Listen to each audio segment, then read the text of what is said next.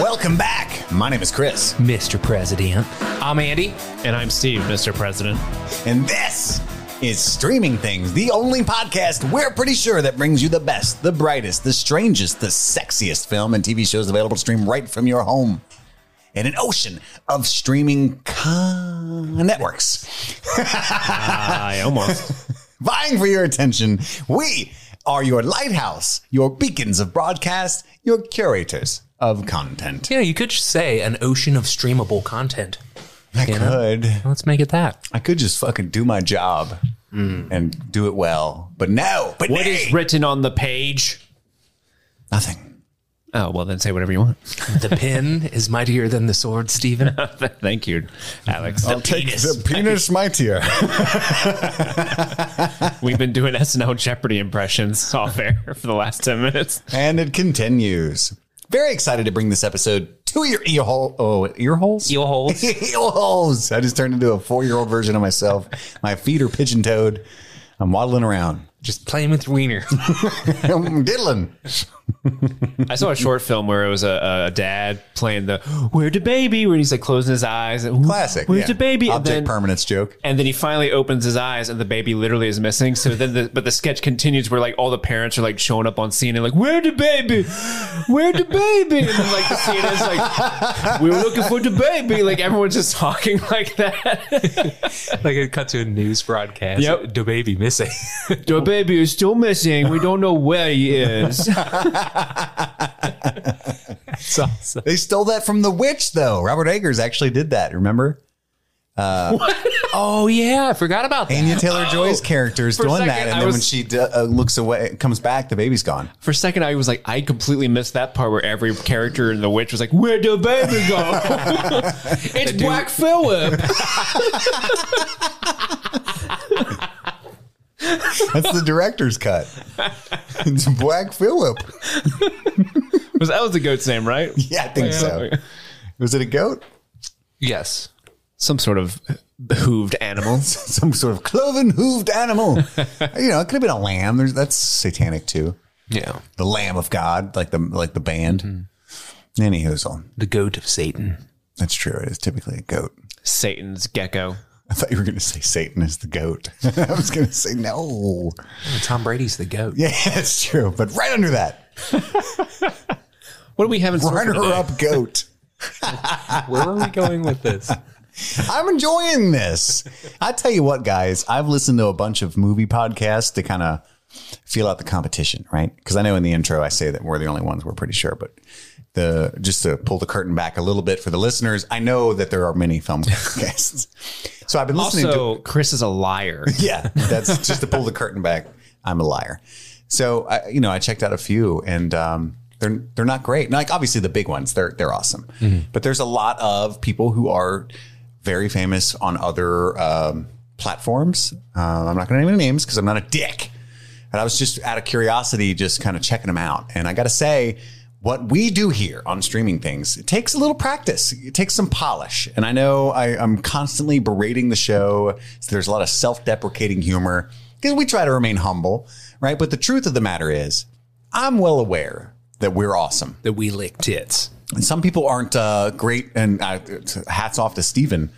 Uh, but a lot of people aren't very good at uh, the sound mixing, the sound editing. They don't have the proper microphones, perhaps. So it's it's sometimes even hard to to hear them. I'm not talking about the content of what they're saying, just the overall structure of the podcast needs a lot of work, right? So I'm proud of what we do here. Anyway, I will move on. Whack me up. Black Phillip. Fill up. Uh, so today's episode is going to be exciting. Uh, we're, we're all eagerly anticipating the premiere of The Batman. And I don't know, I guess they haven't heard from uh, Sean Parker. He didn't tell them yet that it's cleaner without the the. So for now, it's going to be called The Batman. You either call him Batman or the goddamn Batman. drop the the. It's cleaner. Uh, so, in anticipation of that, we're going to rank all of the live action Batman films that have been released up to this point. So, we're not going to include the Lego Batman movie or his appearance in the regular Lego movie. Because we all know those are top of the list. We're not going to be talking about Mask of the Phantasm or Killing Joke or any of the dozens of animated Batman films that have been released. Um, just live action only. So we're talking Tim Burton, we're talking Joel Schumacher, and we're talking Christopher Nolan. And that guy who did Batman vs Superman was that Snyder? I Yes. believe so. Yeah, that guy. You know, Zack. Are we going to include Justice League in this? No, No. Okay. I'm thinking standalone Batman films just to make it cleaner. Okay. You know what I mean? So I think I think that leaves eight films up to be ranked. We'll be doing that in the main event. Of course, you know, of course, we'll do some some crossing streams and things like that before we get to that point. I want to start off right by right off the bat. It's very important to me. That was a bad joke. Oh, nice. Oh, nice. Yeah. right off the bat. I want to thank uh, all of you listeners for you know week in week out giving us your attention, your time. You can email us at any time by writing into streamingthingspod at gmail.com. That's streamingthingspod at gmail.com. You can follow us on Twitter at streamthingpod. You can follow me personally at C. Michael Wrights. That's Wrights is in what Shakespeare does. You can follow Andy. At Andy Most Days, which And- Shakespeare also is usually William Most Days. That's true. Also related to the Shakespeare. And Steve. At Steve May 13. And as we all know, Shakespeare could probably count to 13. That's true. I think he wrote 13 plays. Well, there you go. It's 50 something, I think. yeah. That's like Eh, just short. Yeah, but divided by four, Obvi. 13. and also, if you would like to subscribe to our Patreon to get exclusive content that only cool people get, you can go to patreon.com slash streaming things. That's patreon.com slash streaming things and subscribe at a variety of tiers. Mm-hmm. That's T I E R S. You can listen to the bonus episode, which which just dropped this week on A Knight's Tale. That's true. You can you could listen to that. And also you can vote on future polls. There's a lot of polls on there for those people that like those things.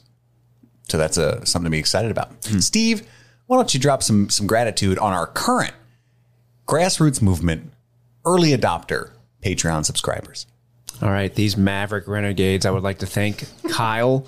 I would like to thank Elo, Sarah, Jimmy, Daniel, Katie. Thank you, Cake, Thank you, Cake. Thank you, Cake. Enza, Carrie, Carmelita, and last but not least, Phil, the innovator of Patreon streaming things. Phil, mm-hmm.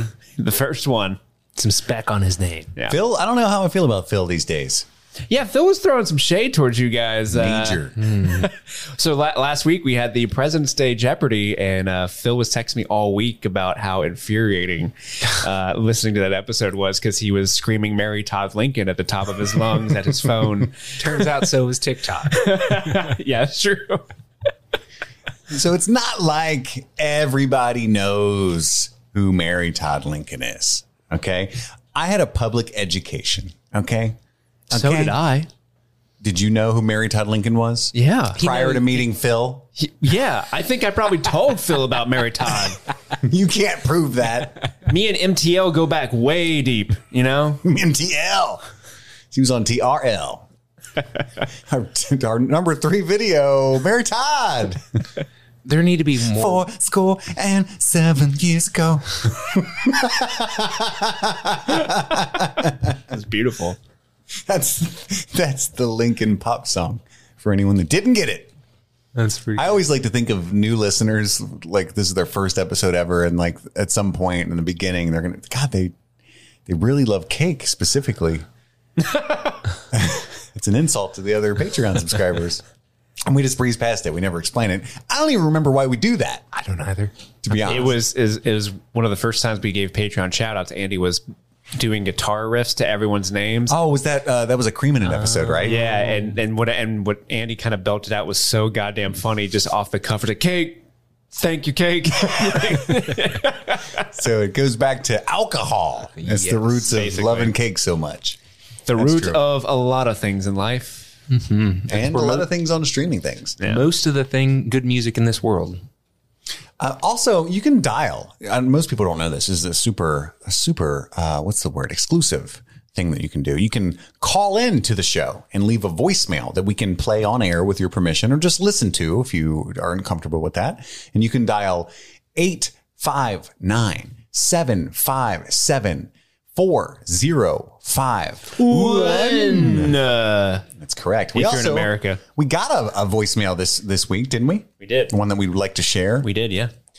Drop it on us, Steve. Hey guys, this is uh, Steven. I haven't called you in like forever.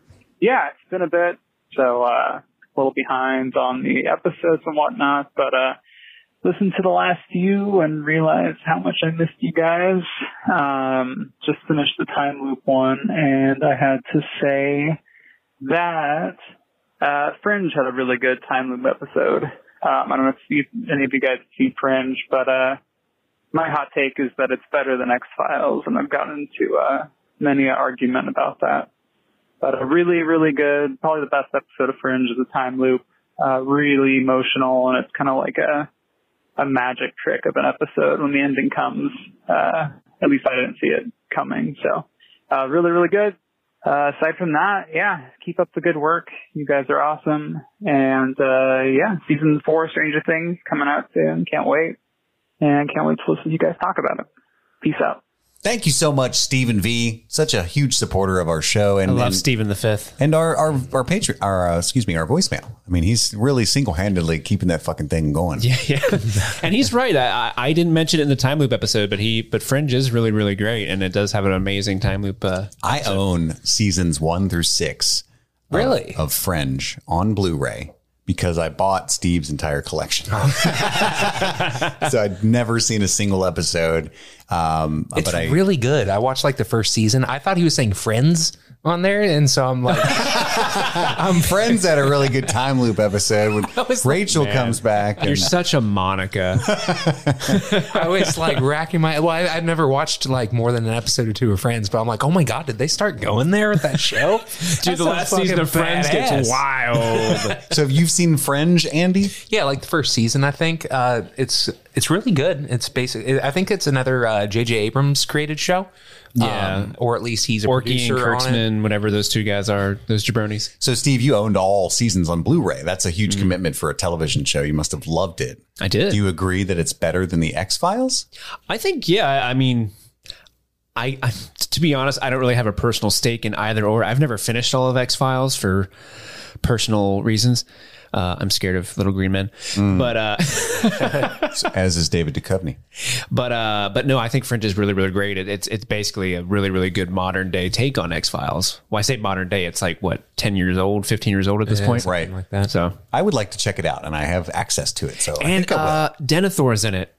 oh, really? John Noble is the uh, Wacky scientist. cocaine addled brain scientist from the 70s who's like not all there anymore and he's just he has great lines like who wants some cocaine like Does he eat grapes? Because I can't stomach that again.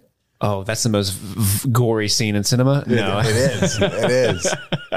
Uh, when Stephen the Fifth brought up another great point, we forgot to talk about it last week. We actually finally were gifted a, a carrot on a stick from the Duffer Brothers, and uh, got some info as to what's going on with the the Stranger Things franchise, the the thing that gave this podcast life. And has been off the air for almost, uh, I think it'll be two and a half years, almost three years. Dude, it's it's been so long. I was like, the who? Oh yeah, it, it'll, Yeah. it'll have been three years because i think 2019 was uh, when season three dropped and it'll be insane. and this season will drop in uh, the first volume, of the season one. drops in may right it's may 25th It's been long enough. May twenty seventh. that I- 27th. I, think to give the fans like the kind of expertise and and and immersion that they expect from the show as far as Stranger Things content, I'm going to have to binge watch the first three seasons again. Mm-hmm. for sure. Even though I've seen them three times, I don't think it's going to be enough. I don't because that we're professionals. We can't be like, oh, what's his face from the one scene. We have to know. right, for sure. mr clark Yeah, does he can he still get I, it I would never forget his name. can he still get it Can Does he definitely still still get, get it. Certainly. So drop some knowledge on us, guys. What what research have you come up with as far as the uh, the new Stranger Things info? Uh, so we know that it's being dropped in two batches, a la Ozark. I think the that second batch is about to drop. Um, so volume one is coming May 27th, and then volume two is coming uh, shortly thereafter, July 1st. Which I like that. I, I think that it is a good happy medium for Yeah, the streaming format. It's a good compromise. I hate it that when a really great show comes out and like it just all comes out at once, and it's like everybody just watches it as fast as they can so they can avoid spoilers, and then like it's just gone from the culture at that point, and it's really sad. I like when things have time to stew and I can come up with theories and we can talk. And we when we are having a, a conversation in the podcast, it's not just us in our self-created vacuum trying to avoid uh, everybody else and you know getting getting things ruined for us like the only conversation that we get to have with these kind of shows are between us when we're literally sitting down to record in between each episode Right. so i like the idea of having a little bit of time to breathe in between them i would prefer that they even just do like uh, some streaming networks are doing like dr- give the first three episodes or so and then you know weekly, after that i'm fine with that too just as long as it's not all I'm also sad when there's no more after the third one, though. Right. Because you're used to the streaming model. Like when Peacemaker dropped all three episodes on the first day, and I was loving it. And then I was like, I have to wait a week. no, week.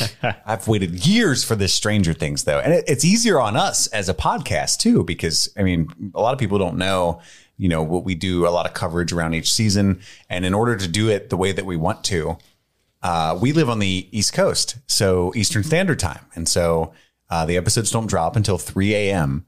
Uh, where we're at. So in order to do the show the way that we do it, we have to meet up at 3 a.m., watch the first episode, then record a you know an hour, hour and a half discussion about it, then go watch the second episode, and then we talk about it, and we do, and it's exhausting in order to keep up with the listeners because you know you're going to watch it so fast. If you're going to be interested in the podcast at all, that's the only prayer that we have.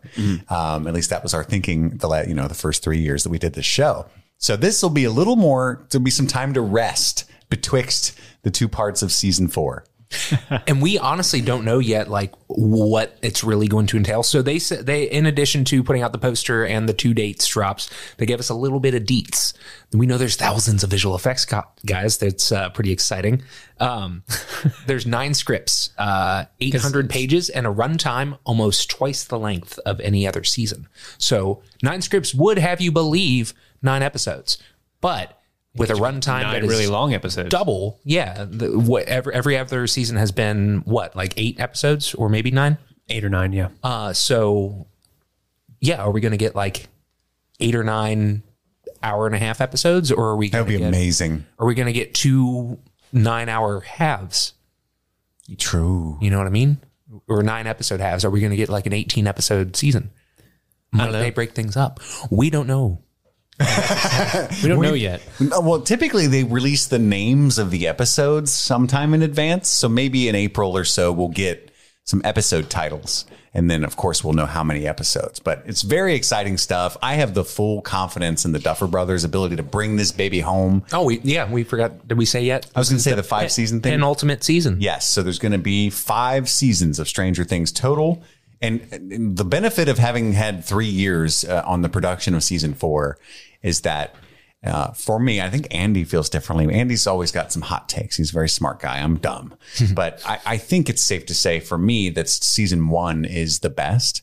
And, you know, I like to attribute that to, you know, the decade of preparation that they had prior mm. to that. And then it's the quick, mm. oh no, we, the sophomore slump. Oh, we got to do this. So we got to figure out how to top it. You know, sequels always have the issue of how do we do what they love, but different, but bitter, but, oh man. you know, mm. it's- Depending on the day, I go back and forth on season one and season three being the best. Yeah, I se- love season season, three I did love season three. Andy, that's your favorite. Yep. And that's not a slide on season two. That's just season two is like just half a step not as good as season one. Yeah. But it's still great. for sure. I've loved every season. But I, I guess what I'm getting at is that having had the extra couple years to really think about where they want this story to to to work toward, and uh, you know all of the pre-production and stuff that they needed, and just really milk it and use it for what it's worth. I'm excited to to get some like new heights to what they're able to do. It's great. Millie Bobby Brown just turned 18 the other day. That's how long the show's been around. That's insane. Christ. That is insane. wild. I could- we had a we all had completely different homes, completely different uh, life partners, uh, situation. I mean, my my former life partner was on one of the review episodes for season three. yeah. Mine was just upstairs, but they're both gone. We had different jobs probably. Or Steve, were you doing what you do 100%. at the time? I was still I was doing the same thing. oh, well, I'm sorry. Sorry, my work life is the only stability I have. I'm sorry. Maybe you can just afford me that one thing.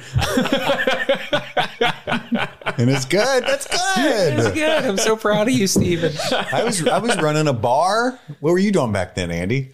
God, uh, I think I was working at the bank. Yeah, I would say so. I would say so. And Steve was where he's at now. We've we've already stated that. Yeah. anyway, so we're all very excited for Stranger Things season four. That's I think May twenty seventh and July first. Is that what you said? Yes. Uh, so May twenty seventh. Look forward to uh, the the old school logo for the podcast and the old music and uh, doing what we do best, finding chocolate puddings and all that stuff. So I'm really excited for that. Thank you to all the listeners for staying with us the last four years or so. It's incredible. Yeah, we might be doing. We have to talk about it in more detail, but we'll probably be doing some sort of. I don't know if it's a re-release is the right answer, but we'll have to kind of get the the old episodes up in the top of the stream right before the new season. The, uh, I, I the would say that's not that we need to discuss the the behind the scenes business on air, but I, I think probably that's just going to be the best option rather Mm-hmm. than because if we did a re-recording of a recap, that would be the third time we've done that. Oh no, I, I wouldn't want to do that. No, I, I was I was saying we had to we would get the episodes that are currently out, but put them at the top of the queue. So if anyone is kind of getting back, oh, streaming things is, is heating up. Let Here's me what. I'm wondering though: Do you want to re-release individual episode recaps or just the like the season one recaps that we did, season two recaps that we did? Oh, We'll just have to talk about that in more detail. But like, I'm just getting the listener kind of cued. Like, I don't think we'll be there doing is a season. that. There's no way a season three recap exists. Would have to do that. I mean, it could exist. Uh, season three, a recap? Yeah, we've never done one of those. Oh. There wouldn't be one of those to re-release. Ha ha! Well, we'll just have to wait and see. we'll just have to watch it again together and, and, and talk about it. Yeah, I plan on watching it all again. for sure. Samesies. Uh, that brings us to our somehow just now first segment, crossing streams.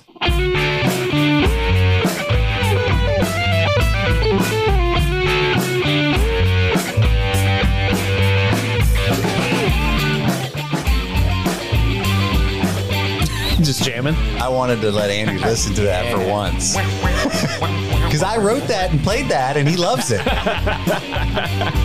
Damn it! Andy did the drums though. Fuck yeah, I did. This is our Crossing Stream segment where each week we reminisce about the TV shows and film properties that we've been watching since last we met. Andy, Yes, sir. what have you been up to, my friend? I've been streaming a Regale us. whole lot lately. I did. Uh, so the other day, I told you I was uh, going on a little adventure to uh, reestablish some uh, some of my streaming ability for uh, the library and my audiobooks. I've talked at length, ad nauseum, if you will, about Libby before. Uh, I recently discovered another one called Hoopla. So the Cincinnati Public Library uses Hoopla, and uh, Sounds so weird. Like, come on, kids, cop on hoopla. hop on Hoopla. They're just that's like a step away from calling it whoopee. Like, let's Right. make whoopee, everybody. And Well, hoopla's a word. Like, uh, what's up, what's all this hoopla? I know, but it just sounds funny. But so anyway, uh, Hoopla, much like Libby, uh, has streaming content available. Not just audiobooks, though. Uh, you can uh, check out digital books and have it forwarded to your e-reader. So if you have like Kindle or the Kindle app installed on like an iPad or a iPhone, if you will, um, you they also you can also check out digital copies of movies. They don't have a great selection, but one of the things I streamed pretty recently uh, was White Chicks. I almost said Black Chicks. I was like, hold up, is that what it's called? No, that is not what it's called. White Chicks, uh, the Wayans Brothers, Wayans Brothers movie? Yeah. My my wife loves that movie. My girlfriend loves the shit She out of that She thinks movie. it's hilarious. So I, I watched I watched White Chicks recently that I checked out through Hoopla, and there's a Hoopla app on uh, on Apple TV? And Cool. Yeah, so I was able to check. what an out that incredible sentence you just said. I checked out white chicks on hoopla. to stream on Apple TV. Yes. Do they have? Uh, can I wonder if you could like read digital books on your television with Hoopla on your TV. That's a good question. And Libby has know. digital books that you can read on your phone too, by the way. yes. I accidentally checked those out once looking for the audiobook and I was pissed. You got to look for the picture that is a square, not a rectangle. well, Uh, the way I found to navigate it is that there's a, like before you check out the book, it'll say play sample. And if it's a book, it'll say read sample. yes. I ignored that the first time. Why would I want to read it? It's an audiobook. Download. That stupid app. You're fucking stupid app. Yeah, exactly. Um, so another nice thing that Hoopla has over Libby is that it uh, does not have a wait time for books. They don't have limited digital licensing. So uh, They're a big deal. They're the big, the big, sh- in the big city. so frequently um, audiobooks when they either if they are perennially popular like harry potter or newly released by a, uh, s- a famous author the wait list will be very very long. So like Anthony Doerr came out with the new book. Uh, he uh, wrote all the light we cannot see and won all kinds of awards for it like seven years ago or something. He just had a new book come out and i got on the wait list for that like six or seven weeks ago, and I still have like 14 weeks to go before I will get the checkout on Libby. On Hoopla, it is immediate, and I jumped right in and checked out a couple of Harry Potters and that Anthony Doerr book, and it's pretty badass. So did you end up driving down and getting this straightened out to where you I did, yeah. I uh, I went to the Kenton County Library first and got my Kenton County Library card reopened, and then took that to the Cincinnati Public Library because if you live in like the Northern Kentucky Covington area, if you have a Kenton County card, you can go over to the Cincinnati Library and get one of their cards also. So that's what I did, and now I'm all because you can self register on the Cincinnati uh, website and use that to get on Hoopla, but it's only good for like three weeks, and then you have to go up to actually to the library to deal with it. Uh, so that's what I dealt with the other day. could have just went to a bookstore, saved yourself a lot of fucking time, and bought the book. What are those? I actually was in a Joseph Beth the other day, but and it was glorious. Oh, really? Still makes you want to poop. So jealous, so jealous. I do love a good bookstore, man. They're just they're, Fucking Trader Joe's. they're too greedy, Yeah, too pricey. Why I got to pay twenty eight bucks for this book? I, I look I look at it as a fucking This ain't a four K Blu-ray. anyway, so that's uh, mostly what I've been streaming is just audiobooks and stuff. So the newest uh, big release for PS5 came out recently, which is Hor- Horizon Forbidden West, and it is wonderful. It is one of the best looking games I've ever seen. It has wonderful gameplay. and It's like imagine if Turok met The Witcher Three. Uh, is what the gameplay is like, which is Sounds wonderful. amazing. Um, the story is uh, something out of uh, how how what would I compare it to? It's a post post post apocalypse. Post post post apocalypse. Yes, uh, that sounds about right. Essentially, there's like the the the the. It's like a bunch of tribes of human of human civilizations scattered across the land, but there's these machines that kind of take on the role of like your and so like you would see a deer but it's actually a robot deer or something like that and I was I was just trying to come up with some kind of like film plot to compare it to. The closest I can think to come up to is like the last of like the new Planet of the Apes movies or something. You know what I mean? Where there's like the old world at this point, um, and there's the there are people that are born after this apocalypse has already happened, so they never knew what the old world was like. Um, and so yeah, it's these tribes of people borrows heavily from like Native American culture, uh, but it I feel like it's pretty respectful. I don't honestly know, and it's probably well it's an incredibly diverse game narrative that I would want to stay away from. But uh, it You is guys should watch the show See on Apple TV with Jason Momoa because that's basically the plot. Is it's in the far future where everybody's primitive again. Except, so it's like we're Horizon. not gonna watch See Chris quit bringing it up it's, it's Horizon if everyone was blind. Dope. So it's like Horizon meets Bird Box. And yes, yes, Yes. My buddy's been playing it, and Bird Box Bandersnatch he's really funny. And they were, we were playing Apex, and they were all talking about Horizon, and and they and it's probably not going to be funny in the retelling, but at the time, if you know Joshy, it's funny. They were like, Joshy, have you gotten to the Forbidden West yet? And he was like, No, not yet. I've only been playing for like an hour. And then a couple hours went by, and they were like, Joshy, did you get to the Forbidden West yet? And they're kind of fucking with him, right? And he's like, Well.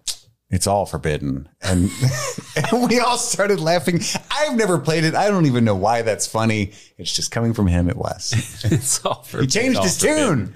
It's all forbidden. It doesn't make any sense. Exactly, and we assume, we assume gonna say, that. I've made it all the way west. Uh, it's not forbidden. You It's can, all you can for- go there.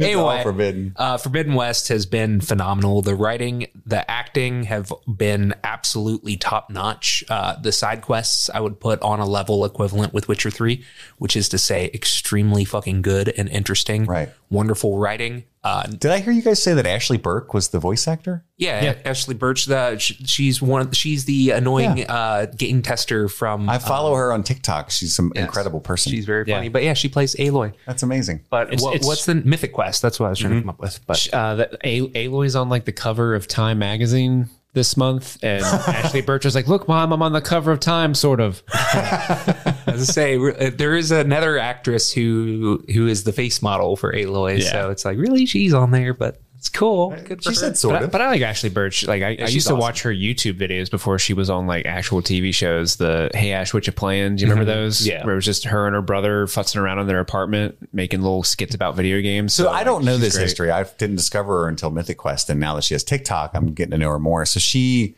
was actually really into video games. Mm-hmm. Yo, she's a huge gamer. Yeah, That's awesome. very like she was like around like the Bo Burnham era of uh-huh. YouTube, and uh, yeah, And then she got to play a game tester on Mythic Quest. That's cool, man. It all man. comes full circle. That's amazing. Yep. I love the world sometimes. sometimes. So yeah, that's pretty much all I've been streaming. Oh, and the new season of uh, South Park, uh, season twenty five. That's insane. is on uh, HBO Max, and it's fucking hysterical. It's so funny. Um, those dudes don't miss.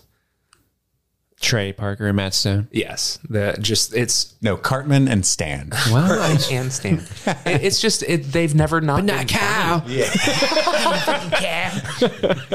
Yeah, that's it's incredible how long they've been able to uh, retain the humor. I haven't seen it religiously since like season ten, but uh, They're very self aware now, like um, and like kind of poke fun at themselves, but still maintain manage to be extremely divisive and kind of cringe funny. Like they recently revealed that Token. His real name is actually Tolkien, and we've been saying it wrong this whole time. Right. And so, who, who's the racist one for thinking that the one black kid's name was Token? It's like you thought that my parents named me Token because I'm the only black kid. What the fuck's wrong with you? It's so funny. And it's cool that as the show gets to evolve, they get to poke fun at themselves and how humor itself has evolved. And And usually, eventually, the snake eats its tail so far that the show just dies. But they've been doing this for so long now, they are just fucking geniuses. And like, they're able to elevate beyond it. They're incredibly gifted people. And I'm jealous of where they are. and happy to call them friends. Really, I mean that's. I could just no. The listeners don't know, Steve. Yeah. I'm just laughing because I was just thinking of a fond memory we had of them. I remember when Matt and Trey were here just last night, For the Super Bowl, that was good of them to stop by. and Andy's they were house. like, "Go Bengals!" "Steve, what have you been streaming?" well, first off, I just want to. I'm not going to get super into it, but uh, uh, continue to watch After Party. Go watch it, everybody. It's the best thing. It's my favorite TV show currently. Um, also, in the gaming world, Andy, uh, the new update for Destiny came out. As you guys know, I'm a huge fan of that game series. Uh, one of my biggest gripes about it, though, in the past has been like the the series has the best video game lore in my opinion, of any game ever. However, you would not know that if you played the game. uh, you have to look at all like the the subtext and like the lore books that they they write, and you know it's it's all buried in the game, and you have Apex to actively like look for it. Well, finally, this season, well. Over the past year, they've been like slowly building up. Like I, th- I think they realized that was an issue, and over the past year, they've slowly been getting better and better and better about presenting the story of this world in the actual gameplay. And with this new release that just came out, I think it's the best uh, they've been yet. Like they've really kind of utilized cinematics in a way they've never really done it before. Um, and it's one of those things where the gameplay is good, and like a lot of people, I think, are in agreement that this is the best Destiny gameplay wise has been ever, um, which is great. But if you're just playing it as for the game, you're like you could get into the story and kind of be like, oh, okay, I know what's going on. This is kind of neat. But if you're like me, and you're an absolute nerd who eats the shit up. And you've been reading all the little books and you own all the lore pieces on hardcover books that you buy off Amazon every time they release because you're just such a nerd about it the story is so good because it's about a character that's like the Lord of Deception and like she's the the god of um, deceit and cunning and everything. So like everything that's happening in the game, you're like, oh my god, is that a trick? Oh my god, are we falling into a trap? Oh, is that a trick? And you're just paranoid about everything you fucking do because like, oh, everything's not as it seems. So it's it's I think it's really really great, and uh, I'm, I'm I'm enjoying it a lot. I wish I got to play it more on the vacation I specifically took off to play, and I've barely played it. but uh, hopefully, I'll continue to play it more as time goes on. But in terms of actual media on streaming things that you can do. I'm happy to tell you guys because I know both of you and the listeners have been on the edge of your seat for when I would complete Star Trek The Next Generation. Oh golly.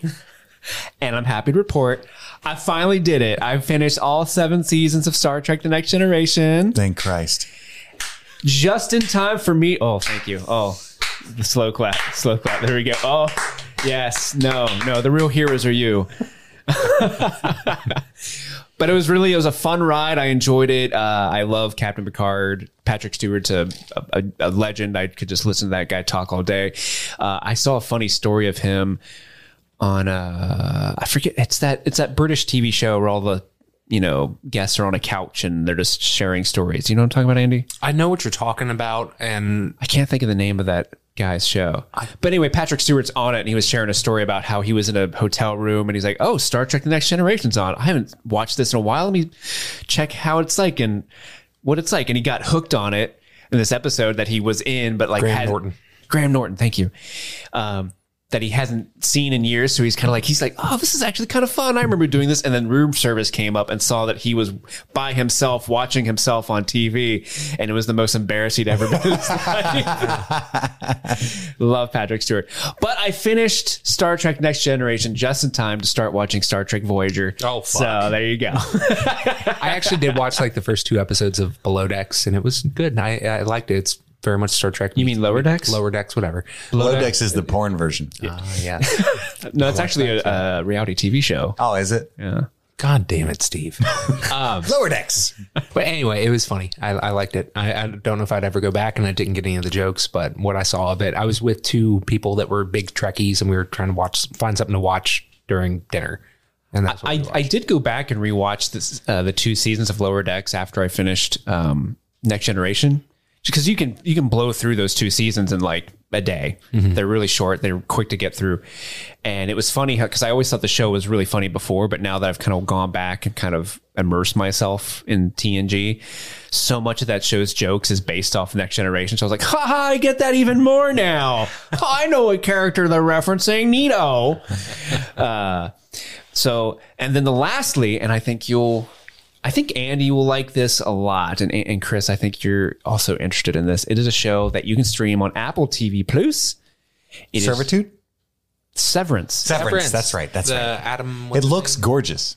yeah, it's direct- Gorgeous. directed by Ben Stiller, uh, starring Adam Scott, Britt Lower, Zach Cherry, uh, some other people. John Turturro's in it. Patricia Arquette's in it. name? Dang. Um, it's really, really good. I've only seen the first episode, but if you don't know the the basic premise of it, is these people that work for this company that you know that possibly shady stuff is happening at work, so they have their employees sign up to work on their, I think it's like the sixth level of the of the building, and what happens is is on your way in the elevator, first you go through this procedure that enables you to forget your personal life when you're at work. And then the moment you leave work you forget your life at work.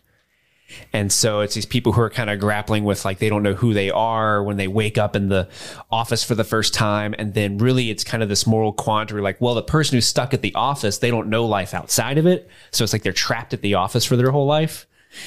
Um, whereas and then the person who lives in the real world is grappling with you know why did they choose to do this to themselves but also like there's i guess it like people know that's happening. Like that's something that the world knows about. So there's this whole kind of like uh scarlet letter type situation where it's like oh you underwent severance? Ooh that's kind of a morally shitty thing to do. Like and then they get judged for it in the real world. It's really interesting. Um adam scott's the main character. The reason why he decided to go under the the the operation is very like believable. And then like you see him in the world talking to his like college professor friends and they're just kind of being a little you know, they're they're you know the, the term woke is the is a term, but it, like it's they're being like not super you know, considerate of what he's really going through. And they're talking to him like, "Oh, we know what you're going through," and he's like, "I don't think you do." And mm. it's really, it's really great. And as a someone who loves brutalist straight line composition in their films, like every shot of this show It has looked all I've seen are still frames, and I was like, wow. it's almost like shot to shot. Like from the next shot, you'll just hear me go, "Oh yeah," and they'll switch to a white, "Ah yes," and they switch. Oh, look at those clean lines. Hope I don't have to give a presentation. I hope I don't have to give a presentation later.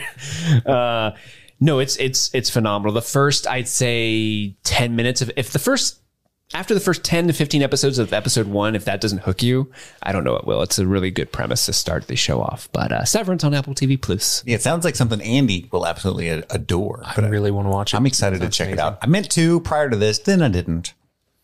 Well, what did you check out? I checked out some things. I, I was also thinking comedically, you know, it made me chuckle. Uh, I, I, w- I feel like Steve's on the wrong side of history. He will forever be known as the guy that the weeks that uh, the weeks that uh, Horizon Forbidden West and Elden Ring came out, he bought Destiny 2's expansion. I just want to make a correction. I bought the I bought the expansion six months ago. Dude, I fair. It just cannot came out now. for Elden It's out now. I just can't afford it. and I wouldn't. I honestly wouldn't play Elden Ring. So that's not my style. That's not my type of game. I game. don't like the Dark Souls, but you know, I, don't either. really want to try that thing. But I'll just come over and play Andy's probably. But I did watch uh, a ton of stuff, um, just to pick out a few things. Uh, I finished Peacemaker. It was it was a joy. I was I felt behind last week because I was on that spiritual media deprivation thing, uh, but uh, I shouldn't have done that because this was really good. That would have been way better for my soul. Uh, the finale of Peacemaker was amazing. I'm so excited for season two, and apparently he's being greenlit for some other projects outside of uh, Peacemaker that are in the DC universe. James Gunn. James Gunn. Okay. nice. Uh, so James Gunn's going to direct uh, season two, but also I think he's something else weird is going to be greenlit. And he always- Bat-Mite? he likes to, yeah. I mean, he likes to do uh, underserved characters, right? So it would certainly be something like Polka Dot Man or something before it would be Batman for James Gunn. It just doesn't.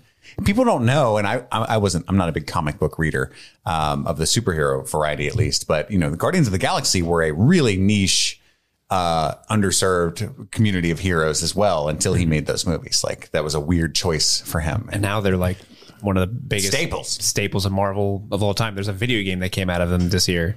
a really good one, I hear. Yeah. I'll never play it, but I hear it's neat. Yeah, except Eidos Montreal dropped fucking Deus Ex to make that shit instead, and I'm sad because Deus Ex rocks. Anyway, that was very nerdy. Go.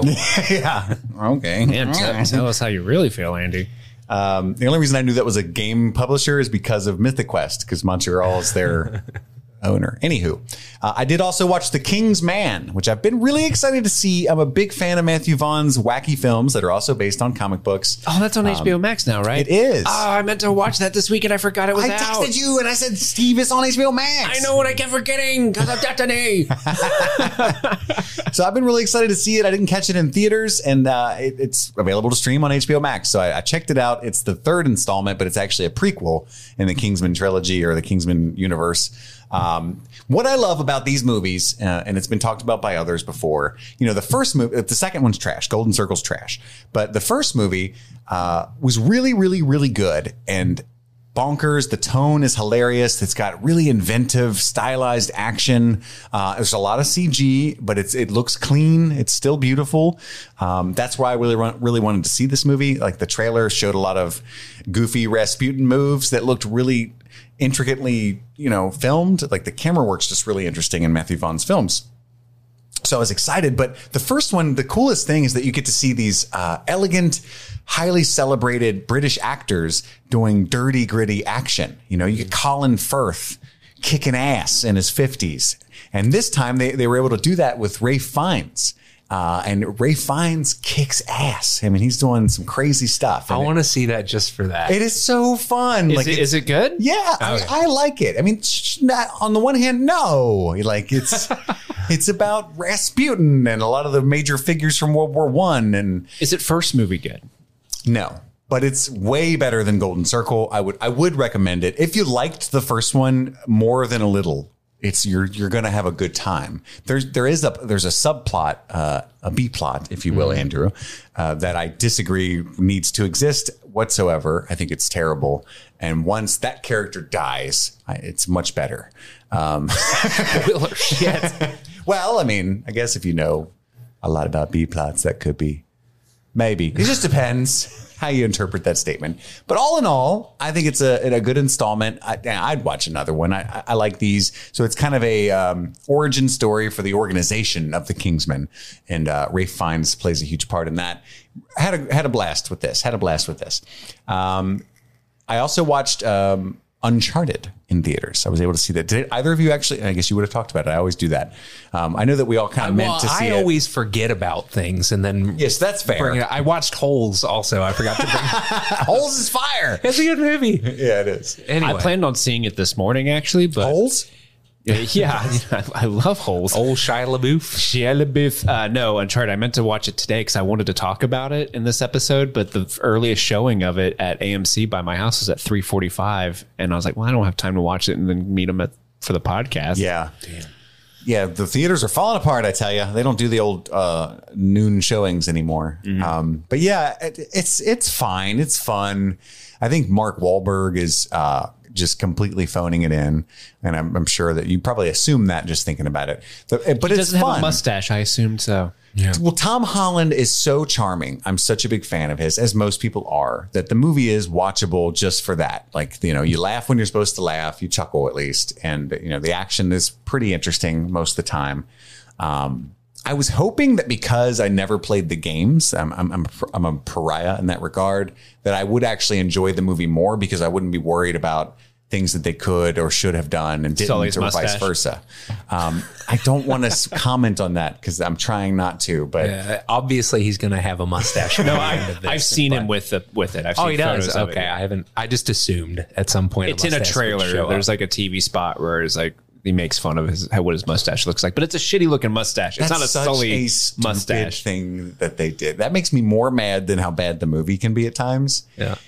Because that scene is a post credits sequence stinger. Oh, really? Oh, it is? They it Put it in the fucking trailer. Are you serious? Isn't that insane? That is insane. It's supposed to be a really. That's even worse. I 'cause know. That's something they clearly made when people were like, "Where's Sully's mustache?" Like, oh fuck, we didn't know people cared about that. yeah, it's just a post credits sequence. Jesus. Jesus Christ! But, you know, apparently this is supposed to be like, again, I didn't play the games. And I feel like, anyway, I thought it would make me like the movie more, but I think not. I think what happened ultimately is that there's a bunch of inside jokes that I missed because I've never played the games. Like at one point, Tom Holland's character uh, crawls out of the ocean and there's a guy sitting on like a lounge chair at a beach. And, you know, Tom Holland has just literally jumped out of a plane and landed in the water. And the guy's like, oh, I've done that one before. And it's a very Bruce Campbell, like, I don't know who the fuck he is, but I assume he's an Uncharted guy. Like, It's probably the dude, The voice or is it actor- Nolan North I'm, I'm guessing it's Nolan. North. I'm He- assuming. he kind of looks like Bruce Campbell. like Hang on. okay, there was you it go. a guy with like black hair? yes, Kind of looks like it's Mayor. Bruce Campbell looking guy. Kind of looks like a slightly skinnier Mayor Cranley. Ninety nine percent sure that was him. Yes. Yeah. So again, there's a lot of stuff like that. Uh, where I was like, because I didn't play the games, but you know, it's fun. It's fine. It's definitely worth watching. Um, it's, a, in my opinion, a streamer movie. It's definitely catch it when it gets on HBO Max kind of movie. Um, but I, I didn't hate it. I took my kid. He liked it a lot. So I listened to the Pirates of the Caribbean and Indiana Jones soundtrack all the way home because, oh, you like adventure? Young, young lad, check this out. Oh, young boy. Dun-dun-dun-dun-dun-dun. Um, that's a fucking Has he banger. seen those movies? He has not, but he's about Dude, to. He's he'd love those. My son, this segues into my the rest of what I've been streaming. I just want to say, lastly, this is this is un, I'm really proud of this because this is Uncharted. It is the Goonies meets Fast and Furious, but not as cool as that sounds. That is my one line review of Uncharted. Um, it's just small children constantly yelling at each other about family. Yes, essentially. Um, so my son's obsessed with World War II. I've said that many, many times on this podcast. And so uh, my wife and I were talking about it, and she she was like, you know, you really want to stress to him how serious it was and what really happened, especially because of his specific fascination with Germany. And I was like, he's just a kid. He's pew pew, you know, blah, blah. I, I like that he likes history. I really, honestly, I'm a terrible person. I would prefer if he was really into knights and Star Wars and stuff like that. He's just not. He just wants to watch old war movies and stuff, you know. Let's watch Patton, you know. okay, you want to watch Star Wars? No, Patton. No, um, I want to see him stand in front of that American flag, talk about our, the enemy's entrails on their tank treads. So I watched The Boy in the Striped Pajamas with him. Fuck my life. Are you serious? that is such a sad movie. I did not know that. My wife knew what it was, and she was like, "You want him? You want him to learn?" And I was like, "Sure." Uh, do you guys have you seen this movie, Andy? No, no. I'm oh looking it up. god, that movie's Just sad. the picture looks fucking awful, dude. Look at that. Yeah.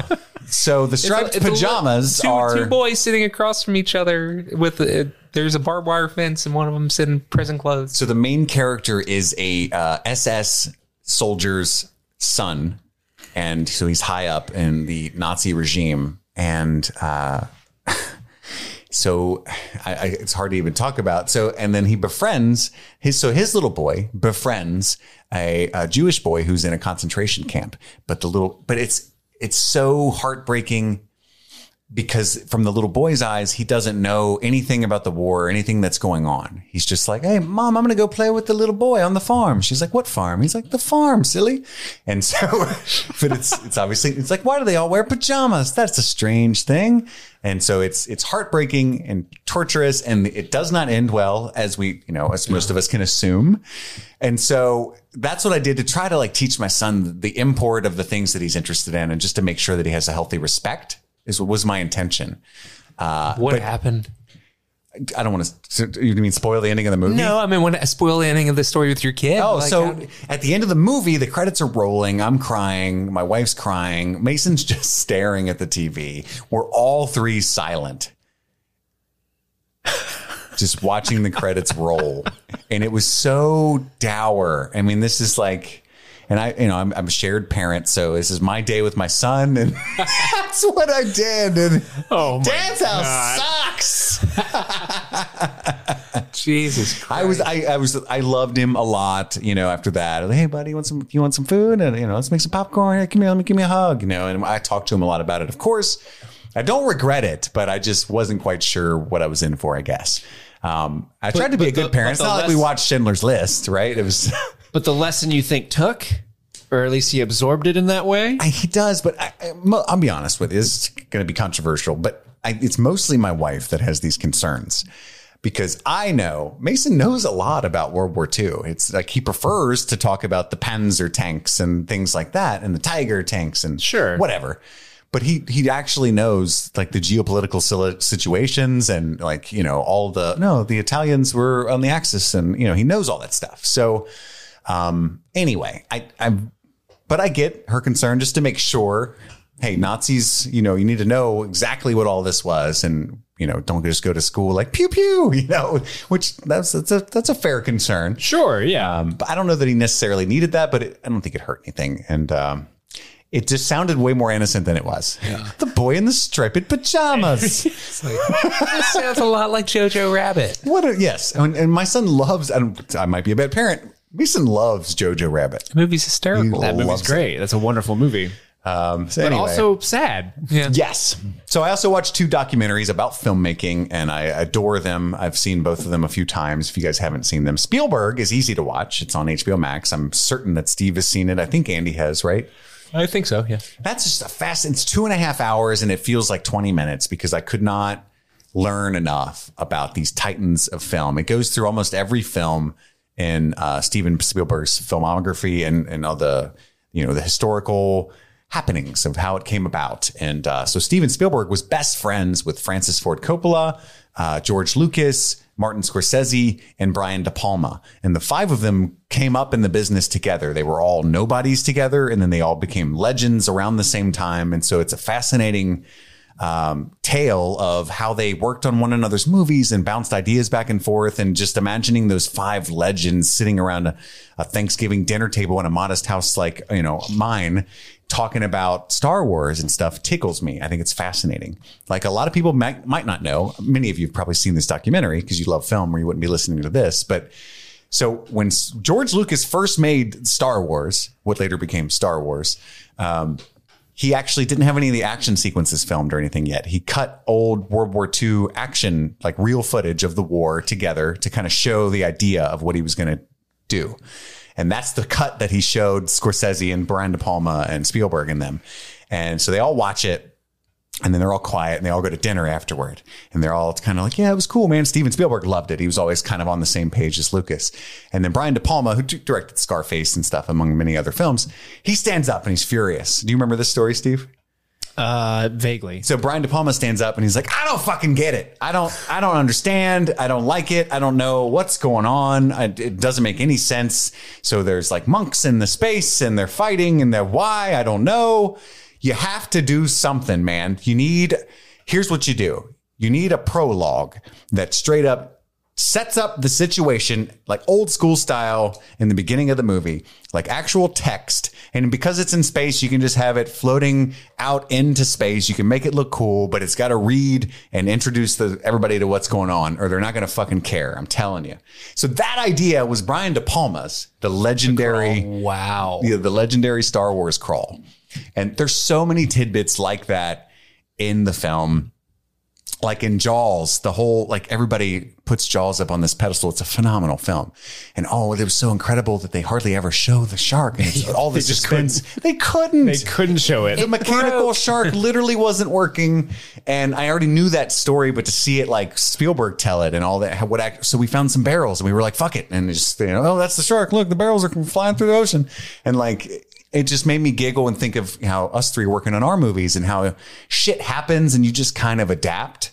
You have to like, oh no, we've been filming too long. The sun's coming up. Uh, quick, duct tape the windows, or you know, we'll just do this. And um, the shutters being closed in Kevin Smith's Clerks because you know he had to keep them shut because so it could be anyway So it's nighttime. stuff like that, uh, and actually working out and making the movie better. And that didn't happen in any of our movies, but that's really neat. That's why I love older films like that, is because a lot of these directors are constrained by real life factors like that. And, Yeah. and I think that makes them that pressure of, of having to create something creates diamonds, you know. And whereas today, a lot of filmmakers like, oh, we'll just CGI it, you know. That, that- and I, I feel like that kind of, I don't know. There's something missing about a lot of stuff. for sure. That's also Spielberg and Lucas's fault. Uh, It is. ironically, it's funny that like Spielberg, or Lucas specifically was like so like "Ah, I'm gonna make I'm gonna make movies for artists and damn blockbusters and he like and it, I I I, or I hate uh, Studios. moguls and studios and he just fucking just Created made them all the money and like he became what he hated. yeah. I mean, I guess you can at some point just become so successful at being an indie artist that ultimately, I, I would do that. You know what I mean? I can come out and be as art as artistic as I want. Like, hey, I, fuck the man. I just want to be me. But the second they offer me the opportunity to be uh, Ruben Fleischer or who? it's a he's a director that just you know does a lot of. Um, he he did Uncharted, like you know, Oh, a lot of schlock. Yeah, it's like it's like that. Or uh, what's the guy who did uh, Moonfall? Roland Emmerich. Yeah, if they say, "Hey, I'll give you five million to direct Moonfall," I'm fucking doing it. I don't do it twenty times, right? All those Bruce Willis movies that are, I make fun of. Bruce Willis's career. Yeah, million last dollars a pop. 10 Sure, years. I'm in. Uh, so I get it, but at the same time, it's it's really fascinating. I love those. docs. Anybody out there, if you're listening and you know some really good filmmaking docs that are like Spielberg, that are just that good. Uh, I know there's a really good Brian De Palma one. I watched that one as well. Just email me because I want to watch them all. I love that shit. It's just fascinating to me um, how everything. Because apparently, so Spielberg did Close Encounters and then he did Jaws, and those were phenomenal successes, the likes of which Hollywood had never seen. And so he became an instant legend. He was like 25 at the time. And there is a, uh, a wives' tale or a legend that he actually snuck onto the Universal lot as a 17 year old kid, which is true for sure. He actually did that. He would like get off the tour bus and run away in the bathroom and hide for hours until everybody left, and then just go watch Hitchcock direct films in the corner until somebody found him and kicked him out. But the legend is that he found an empty office and set up shop and put his name on it, and nobody ever noticed or said anything, and that's how he got his start, right? Um, and that's probably not true, but that's that's the legend of Spielberg. He basically did that though. He was just a kid. He didn't get into film school. Um, he just kind of started running around those studio lots until somebody was like, "Hey, kid." You want to direct? And, Come here, say. Uh, that's how it was back then. Got a movie about a shark? But so he did Close Encounters and he did uh, Jaws, which were phenomenal, but they were three times the budget that he signed the contract for, and they were three times the shooting schedule. So he had this wild reputation for going massively over schedule and over budget. He did 1941, which is a World War II comedy with like John Candy. That was a huge flop. Yep. Uh, and so after that, nobody would hire him because he's great. He'd probably make you a ton of money, but he might not. And he's definitely going way over budget and way over schedule. So his old buddy, George Lucas, was like, Hey, man, I know you've been looking for work. I know you're sad boy. I love you. I got this uh, archaeologist explorer adventure movie. If you promise to do three of them, I'll let you direct the first one, but you got to do it for $20 million or I'll fucking punch you. And uh, Spielberg's like, I, th- I think I can. I've learned a lot of lessons about the first two movie. And, uh, and he says, you know, I learned a lot from going over budget of how to not do that. And so the rest is history. kill you if you go over. I'll knife you. I know. I know we're buddies, and my voice makes it sound like that we're really good friends. I'm a cuddly teddy bear, but I'll fucking ice you. and that's how Indiana Jones was made. And I just I find that fascinating. I just I take it for granted now, but that was like the conversation. And, and Spielberg's cool, you know, he um he's worked with the same people for like 30 40 years for the most part. John Williams is his oldest friend and he's like and he was really humble because he's known as this genius of filmmaking.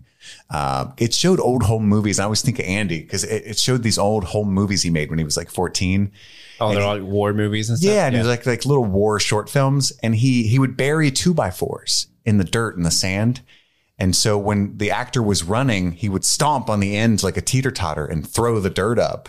And it would look like a gunshot and it would fall as soon as they hit the board. Just these really creative practical effects solutions as a child that he would come up with that he took into his adulthood. Um, and he was just apparently just a genius at directing CGI stuff. Like uh, Jeff Goldblum tells the story of filming Jurassic Park, and uh, I- there's no dinosaur there, obvi, right? But at the time, What? Nobody, nobody had to act like that at that time. There was nobody was used to that shit, and Spielberg just took to it immediately. He's like Jeff Goldblum's telling the story, like, yeah, and he'd he'd come up to you, and of course there's nothing there, and he would say, all right, smile. Now stop smiling. Now laugh like there's not there's nothing funny, but laugh maniacally. Now just stare into the distance. And like he's like he's like he do he would just know. He would walk you through every step. You'd do the facial expression he told you. And then that's how that scene was shot. Is just the dude slightly off camera telling me everything to do with my face. One take done. He was incredible. And uh, anyway, so I just think it's neat. Check that out. I, I waxed way too poetically, but I, I find it endlessly fucking fascinating. That's Spielberg on HBO Max.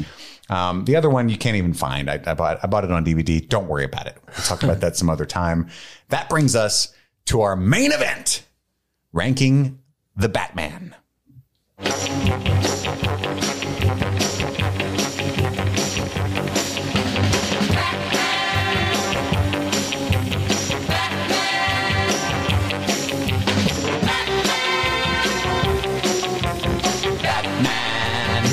Steve, tell him a little bit about this music, about this film, since we don't get to include it, because I'm a schmuck.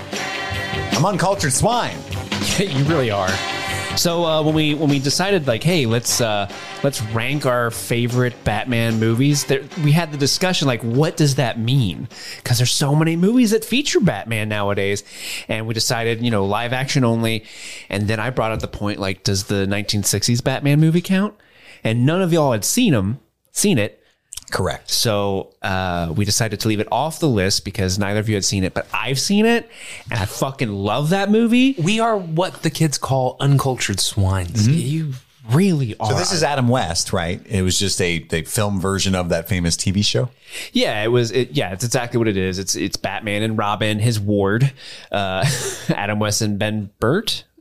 Is that the original Robin's name? I don't know. Either way, uh, it's We don't fucking know. the two of them facing off against Uh, I several. think his name's Burt Ward. Burt Ward. Yeah, you're right. Yeah, that's 100 percent what it is. What did I say? You, Ben. you Burt? said his ward, and I was like, "Hang on, was that a joke?" Well, Robin is Batman's ward. Yeah, it's so, true. Uh, but no, I love that movie. If you guys have never seen it, it's one of the quintessential. It's so bad, it's good movies. It's so goddamn funny, and it's and at the time. That's 100% where they're going for. It's really cheeky and campy on purpose and it's silly and they know what they're doing. There's literally an extended scene of Batman holding a giant like bomb with like a the wick in it and it's huge and he's just stumbling around a pier like he's trying to throw it off the pier but every time he tries to throw it oh no there's a family of ducks can't throw it there and he goes running through the crowd again I'm gonna throw it here oh no there's kids on surfboards oh and he's like oh some days you can't get rid of a bomb and and it, and it goes on way too long. I've actually seen that clip. Uh, my favorite part is the have you seen the bat shark repellent scene I have not. there's a scene where he's hanging off of a helicopter and a shark jumps up and like like bites his leg and is like attached to his leg. Oh Jesus. And there's this it's really funny because he's like trying to beat it off of him and he's like literally backhanding this fake shark and it and he finally yells up at Robin who's piloting the helicopter, Robin, get me the bat shark repellent. and he just opens up a case and there's just a tube and it says bat shark repellent because you never know when you need that when you're flying a fucking helicopter. Sure, Uh, it's so funny. Like you guys have to like, g- listeners, if you partake in the stickiest of the icky, get get get baked, get baked and watch the 1960s Batman. You, you'll thank me later. So there you go, 1960s Batman honorable mention. Where would where would that have ranked? What around what number? Just just tell me. Top four. Dang. Easily top four. Although I'm I'm I'm a weirdo. I just I love things that are like unabashedly and unapologetically like we're, we're this is weird. we're trying to be silly. I feel like Dude, I wish I still liked weed because that sounds amazing. it does. It does. It might even be worth a relapse just to enjoy that sweet, sweet nectar of a, of a memory. Uh, I, I feel like our li- I feel like this is going to be boring. It's kind of when I, I was waxing so poetically because I'm like, what are the odds that? Well, I guess Steve's might might throw some curveballs. I was going to say, but I feel like we all probably have the same number one, right? I think it's objective, is it not? Batman Forever. totally. totally. or no, Batman and Robin would be the number So one, let's right? let's do it this way. We'll we'll do. Uh, let's try to get a little creative because I know I know we kind of do our ranked ones here. So just to remind everybody, what's up? What's up? What's up? There's the three Nolan films. You got Batman Begins, The Dark Knight, and uh, Dark Knight Rises. Uh, and then you have the two Burton films. You got Batman and Batman Returns. Uh, Batman 1989 parentheses, I think is what it's called. And then you have the Joel Schumacher films. So you have uh, Batman and Robin and Batman Forever. And then you have the the Snyder version of Batman v Superman. And we did not include Justice League because that's not a Batman movie. Yeah, there's a ton of movies where Batman appears, uh, and of course, the, a lot of animated Suicide films. Squad would be in there. Yeah, he's he shows up for a hot spell. So I think there's going to be. I predict a unanimous number one and number eight. Okay. oh, That's what I predict. okay, interesting. I'm interesting. gonna guess you're wrong about the second one. But Okay. Let's let let's. You want to start from the top because I feel like it's going to get more interesting to work our way down. My number one. You want to do it that way? Yeah, I My number one is. I, I wanted to be clever here, but I just can't. It's obvious to me that it is The Dark Knight is number one. Agreed. 100. percent Agreed. Okay. I, did- I wanted, like I said, I wanted to be clever. Like, actually, this scene propels it beyond. It doesn't. Yeah, this this movie is not only is it a great Batman movie, it's just a hands down one of the best movies of the aughts. It's an incredible movie with incredible performances, great direction by uh, Nolan. Um, you know, if if Heath Ledger didn't get the Oscar for Best Supporting Actor, I think Aaron Eckhart should have also been nominated for that as well because he does a great job as Harvey Dent in that movie. It's just an all around amazing movie. It is. It's darn good. I didn't know that he was playing Two Face when I went into it as Really? in theaters. Yeah, so I was like, oh, and I realized what they were doing, and I was like, damn, didn't know Two Face was part of this because I was I'm not a huge Batman, not like I like Batman, but like mm-hmm. I didn't know Two Face's name was Harvey Dent. Like I know it now, but I did Because the Arkham games. Yeah, well, yeah, I play the shit out of the Arkham games and shit. Like I know all the side characters and shit now, but at the time when I was watching that movie, I realized halfway through that that was going to be Two Face. I was like, oh shit. So when he gets so obviously spoilers for these movies, I'm sure, but, so- but they're all older movies, so fuck you. But like, so when that happened, when he got burnt and he became he he he got the second face. Uh, what were you what were you thinking when you watched that? Dude, it, I was blown away. It- well, especially when they reveal his face and like he turns to yell at uh, a Joker. I think isn't that when they reveal his face? Fully, yeah. I think there's a scene with uh, Gary Oldman before that, but I don't think they show it completely. They would cut away yeah, from I it. was well. First off, I was just blown away by the visual effects of it because, like, going from like Tommy Lee Jones to that, like, holy shit. But yeah, no, I, I realized partway through that he was. I think it was like when he was laying in the gas or whatever, like, and like before his face started to burn, I was like, oh my god, that's gonna be Two Face, and like. I, I don't know. I, it was probably that guy that like I turned over to whoever I was with, like that's gonna be Two Face. You know what I mean? Oh But, wow, good call.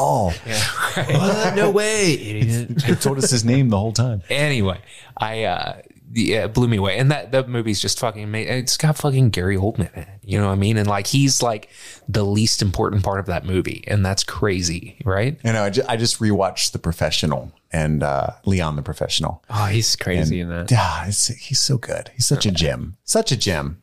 I still watch the final sometimes when I just want to remind myself of what like a good tense scene with three great actors can be. I'll pull up that final scene in uh, The Dark Knight where uh, Harvey Dent has Gary Oldman's kid and they're like talking about why did the Joker choose you? And it's like you're the best of us. I lost everything. Like ah, I thought you were going to. That's how nerdy I am.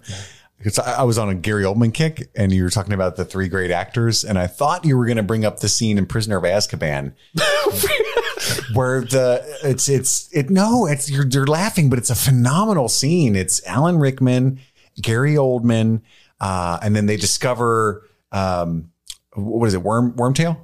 They discover Wormtail for the first time, and it's just it's blocked brilliantly. The all the performances are phenomenal, and that's a really good Gary Oldman scene, in my opinion. I've sir. my waiting. Yeah. years of it. Dude, good. it's so good. It's good. It's a good scene. You gotta check it out. and then of course obviously Heath Ledger is just amazing in it. Yeah, goes without saying. Uh, awarded Best Actor posthumously for his performance as the Joker. Um, yeah, Dark Knight, hands down, got to be the best Batman. And then Now it gets interesting. say, now it's going to diverge for sure. my number two is Batman Begins. So is mine. All right, see, I didn't think Hell it, yeah. I don't think it should diverge. Steve, Same. All right. I, see, I knew it. Because, my opinion, there is no e, uh, legitimate MCU without Batman Begins. And I know that doesn't make sense on face value, but in, this is my recollection. At this time, we had a handful of superhero movies in the 90s and stuff. Superman Returns is good, but most most people wouldn't touch it with a 10 foot pole. Um, and you had uh, X X X Men was like, oh, that was pretty neat. It was actually pretty good, right? Um, but Spider Man was out. I was like, oh, that's decent. But it's Batman Begins where Nolan decided to do this. Like, let's can I fucking make it believable that a man would become Batman? Can Super I, realistic. Can I can I make that gritty and just like Super realism. ooh up top, Andy? Nailed it. And and Nolan succeeded, I think, in that with Batman Begins because I remember watching this as a young lad, just graduated high school or whatever. Like, holy shit, this is fucking good. This like this is a movie. Like this isn't just neat. This is like Rocket Man, you know, like I like the Rocketeer, but like that's not like believable. Mm-hmm. This is wow. Uh, and I think all of that became possible because of Batman Begins. That's why I rated as number number number two. I agree. And also, again, a fucking phenomenal cast, except for Katie Holmes. Um, Liam Neeson. Damn, throwing shade on Katie. She sucks. She's always sucked. She always will suck. But we get into, getting to see like the ninja Batman was badass. You know what I mean? Oh yeah. that's right. Ken Watanabe was briefly in it as the faux. Uh, what's his name? That Liam Neeson turned out to be. Oh, Liam Neeson. Yeah. Um, Ra's al Ghul. I thought, you Ghul, said, yeah. I thought you said Ken Watanabe was. Ken Watanabe was like the fake Ra's al Ghul in the beginning when they're in the That's ninja right. temple. Yeah. I was going to say Liam Neeson is taken.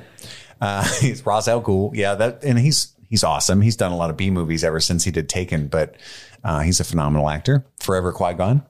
Yeah, I, I I love Batman Begins. And uh, fun fact, uh, Cillian Murphy wanted to be Batman.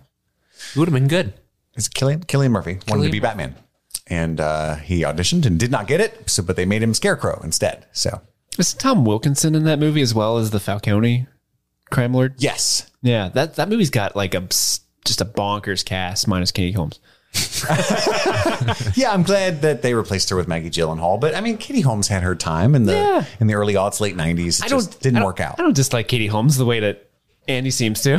I mean, just has she done anything? well, I mean, I'm sure Scientology is following her around, making her life a mess. So For sure. For sure. My number three. This is will we where will this is where we will diverge. My number three is Dark Knight Rises.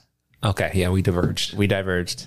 I I really think that this film is better than people think it is. I know that sounds like arrogant and elitist, uh, but just coming off of the high, perhaps, of Dark Knight uh, and some choices that I think grow on you over time, like Tom Hardy's Bane, as they have grown on me. Oh, I thought I loved him from the offset. From Jump, right? He's, Yeah. the, he's the best part of that movie. Uh, I don't like. And I say that like actually enjoying him. I'm not saying like, oh, he's the best part and it sucks. I'm not a huge fan of Anne Hathaway's uh, Catwoman. I, I hate it. Yes, Yeah. I was being diplomatic. Not a big fan either. But what is your guys'? Is this where Batman Returns comes in or something? Uh, no, this is where uh, the original Batman comes in for me. Tim Burton's Batman. Interesting. Yeah. Um, just it, it, it's just a joy. It, it's you know it, it's it has that same kind of seminal feel to it that uh, Batman Begins does, at least for me. Um, and like obviously the score is fucking yeah, Danny. Elfman knocks it out of the park. and Michael Keaton is to many people the quintessential Batman. And want to get nuts? Let's get nuts. I think he is the quintessential Bruce Wayne. Um, I but agree with that. they just didn't have the technology. I, I rewatched it like a, couple months ago, and um, it's really funny when they do the action scenes. They they have to do the close ups. Uh, with just the fist coming across the st- screen and then a guy falling over a balcony and then like him frozen in his 80s suit that's really uncomfortable yeah, Uh, you can't see me, listeners, but I'm trying to look different directions without t- moving my neck because that's the ability that he had. And you can tell, right? So he doesn't look like he could fight crime. He looks like he can barely walk. So they, they do a lot of cuts, and you know the technology is like he'll fire the grapple gun, and then they'll show the close up of the grapple gun landing. you know, and so that's just uh, the technological achievements of uh, over you time. should be a but- foley artist, dude. That was beautiful. um, I just love the the the, I, the story. I think, and I might get this some some of the details incorrect, but the story is like the the famous like I'm Batman scene. Like he was supposed to say like I am the Night or I am the Lord of the Night or something like that. And and and Michael Keaton literally was the one who said, "Why don't I just tell him I'm Batman?" and like the set design is classic, like Tim Burton shit. Like it's just wild. It, it, it's Mm-hmm. a really good movie. I haven't watched it in a long time, but it's always had a special place in my heart. The original Batman is my number five. Steve, what is your number four? Well, my number three was number three, rather. my number three was Batman Returns. So I went Returns. Okay. So I I put uh so the original Batman is my number four, and I put Returns above it because I feel like Returns does everything that the original Batman does well better. Um, it also features far less Prince, um, which is just, which nothing against Prince. It just I don't feel like that fits Batman. I, I do love Jack Nicholson's Joker. Yes. But I think I think Michelle Pfeiffer um, is the icon of the the 80s Batman. Would you agree? she's definitely the best out of all of them. Uh, where she she looks the part. When I think of like movie Catwoman, it's Michelle Pfeiffer in this movie. I don't think anyone's come even close to to her interpretation of the character. And like that scene where she's like whipping heads off of the uh, That's real. That's real. She fucking did that. That's so dope. badass. Um, and then you know Danny DeVito is so grotesque as the Penguin. It's such an freak, interesting used to character. freak me out when I was a kid. And I love that he has an army of actual penguins that have like rockets strapped to their back. That's so ridiculous. I want sharks with freaking laser beams. That's what it reminds me of. Um, yeah, I, I agree. This was this was my number four. Yeah. Batman Returns. Uh, I actually think Zoe Kravitz is going to give her a run for her money. I've got a lot of faith. Time will tell. That's that's my girl. Time will tell. Got a lot of faith. I still need to go back and watch High Fidelity. I know that's neither here nor there, but still. Hey man, it's not. It's here. It's just not there. Okay, so we're on to our number fours now. Steve, you said that the Batman, or not the Batman, but Batman. Is Yeah, the original four. Michael Keaton Batman is my number four. It's still a lovely movie, but like I said, it just loses out number three because of uh, a couple of weird, you know, the And print- Return, the Prince Returns thing. was Yeah. your three. Yeah. So, Chris, what is your number four? My four is Batman Returns. Okay. So it's just basically the same as Steve's, but I, I, I put Dark Knight Rises up in there. I squeezed it up in there. Okay, so this is where we're probably going to super diverge. Your number four? My number four, Batman Forever. Hey, man, that's my number six. It's right below the original Batman. I just fucking love that movie. I mean, whichever ever Batman movie had McDonald's mugs, glass mugs. Remember all those you needed. mugs? Yeah, They were actually, yeah. so badass. I loved that movie. Was that the Batmobile that had the sweet blue lights around the engine, uh, or in the engine, so it was like blue? Or, it was one of those, one of the Schumacher I think that that one might that might have been Batman and Robin because Robin steals the Batmobile and is driving it around That's town. right, yeah. There's like, some- You're not the Batman. You're the Bat Boy. You know, like the, the girls around. There's a, a, a guy on TikTok that does this hilarious series, mostly from these two films, the Joel Schumacher ones. Uh, that it's called "Where Did Batman Get That?" and he's just uh, voiceovering the like a full three minute clip of all the little gadgets that pop out of their shoes and their hands and shit. And he's like, "That's like a seven inch blade. How the fuck was that in his wrist? We saw his wrist in this earlier scene. Where the fuck did Batman get that?" And you know, it's it's it's absurd, right? But it's fun. I like Val funny. Kilmer as Batman a lot. Yeah, he's really good. Yeah, absolutely. I had a huge crush on Alicia Silverstone as as a kid, and so that was fun. but she's not Um, in forever, is she? Uh, she's in Batman and Robin. Yes, Nicole Kidman was in Forever. Yes, She's the love interest, right? correct. it's Poison Ivy, right? No, that's, that's uh, Uma Uma, Thurman. Thurman later. Yeah. Uma Thurman. Yeah, yeah, yeah. No, she was a I forgot Nicole Kidman was Katie in it. Vick or not Katie Vick, uh, Katie Vale, something Vale. I don't remember. She's like a reporter, I think, in the Batman. Vicky Vale? Vicky I was gonna say- Vale. I was gonna say, Yeah. no in comic books it'd be a V. Vicky Vale. Um, yeah, it's Vicky Vale. You're right. But uh, Katie Vick is a really notorious wrestling character. That is, uh, if anyone if anyone watches wrestling and knows Katie Vick, they are laughing right now because that is horrid. Any K Fabulous uh, radio fans listening will get a chuckle. Go go on the K Famous. Uh, I don't know if it exists anymore. We had a, a Facebook page where I made someone watch that segment, the Katie Vick segment, and it's maybe the funniest thing I've ever put onto video before because it's this poor girl going, "What is happening? What is happening? Why are we I've doing seen this?" That video that is funny. but um, just I, I love Jim Carrey as the Joker. I think that he Riddler. Or I'm sorry, Riddler. Yes, yeah, I think that he was just perfectly cast, and Mm-hmm. he was bizarre and weird. I hate Tommy G- Lee, J- Tommy Lee Jones as Two Face so much, but like it's also like got this fun quirk to it where he's like turning side to side, facing the camera and shit. And I, I love his like again, the set design and pretty much every Batman movie fucking rocks. Remember his lair where he's got like Yes. the dominatrix on the, his burn side and like the little angel woman on the other side. Like, Yes. it's so weird. I love it. I love it. I, I love the, all the whole color palette um, of the Joel Schumacher movies is amazing. It's especially like the little neon gangs that they fight. Yeah. Do you remember that scene in Batman and Robin? They fight these like neon skeleton Yeah, yeah, gangs. yeah. Um, I, I just think that's neat. It's like Gotham's this fucking Mad Max crazy place, and the people like Run Batman exist. rollerblades. yeah, and so I, I like that about it, and, and they might just be kids' movies, which is why I liked them so much as a kid. Hmm. Um, but I, I agree with you, Andy. Steve, what is your? I don't know what number. I, I keep jumping around because So that one was my number four, and we already got Steve's I already did my four. What's your so- four? my four was Batman Returns. Okay. Okay, so we're on to five. Yeah, my five is Batman, the original 1989. My number five is Dark Knight Rises. Same. Okay, also my It is hands down my least favorite Nolan one by a significant margin. I, I actually do not like this movie, yet, but I put it above the other ones because I feel like ah, it's better filmmaking than the other ones. But um, I just think like a lot of people tell me like, oh, like Alex, he's been on the show. We had a brief. yeah, I was. I wanted him as a guest on this show because so he could defend that because he that he insanity. loves Dark Knight Rises, and he he was trying to tell me like, oh, have you seen it recently? It actually ages pretty well, uh, much better than I. And I was like, honestly, yeah, I watched it three months ago. I still hate it. Wow. Um, I just don't think it's constructed well. There's a lot of really weird plot holes in that movie that just kind of ruined the ending for me. Um, I don't like Anne Hathaway as Catwoman. Marion Cotillard crushes it though. Is she better than Halle Berry? You, uh, yeah. The Talia al Ghul. Yeah, but her death awesome. scene is absurd. It is. Have you watched it recently? No.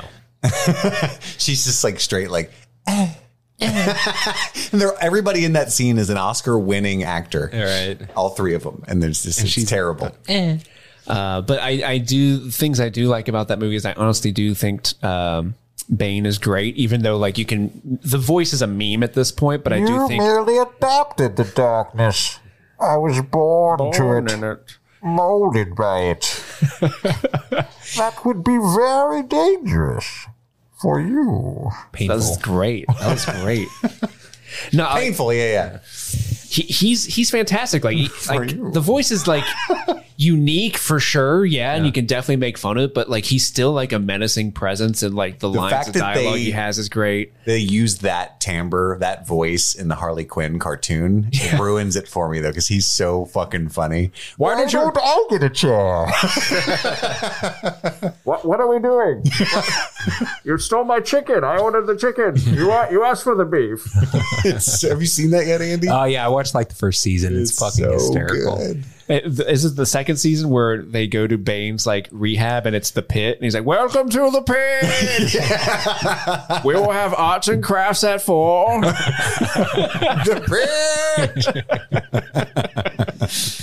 yeah, Dark Knight Rises. Not a fan of it. Uh, I, I, it's my the the one I watched the least. But you respect it. That opening scene respect though, where they have the plane jacking and Yes. like turn it upside down and the wings get ripped off. Aidan Gillen's like, "Why do you wear the mask?" and shit like that. Or Yeah. who is Bane? Why does he wear the mask? And dude, that opening scene, like, I got so because I was so high. Everybody was coming off the high of the Dark Knight when Dark Knight Rises comes out. They're like, "Oh my fucking god, let's go!" And that opening scene, I'm like, "They're doing it! They're doing it, guys! Like they're topping it." And they didn't, obviously. Like They're doing it. ultimately, but like in the and you got to I remember like, too. I mean, obviously Heath Ledger was a that was an unexpected tragedy, and we can mm-hmm. only imagine what would have transpired with with more of the Joker. And Yeah. Oh, what he the for original sure would have. was. He for sure would have been Cillian Murphy's role in that movie. He would have been the the judge character. Yeah. That that that screams Joker to me.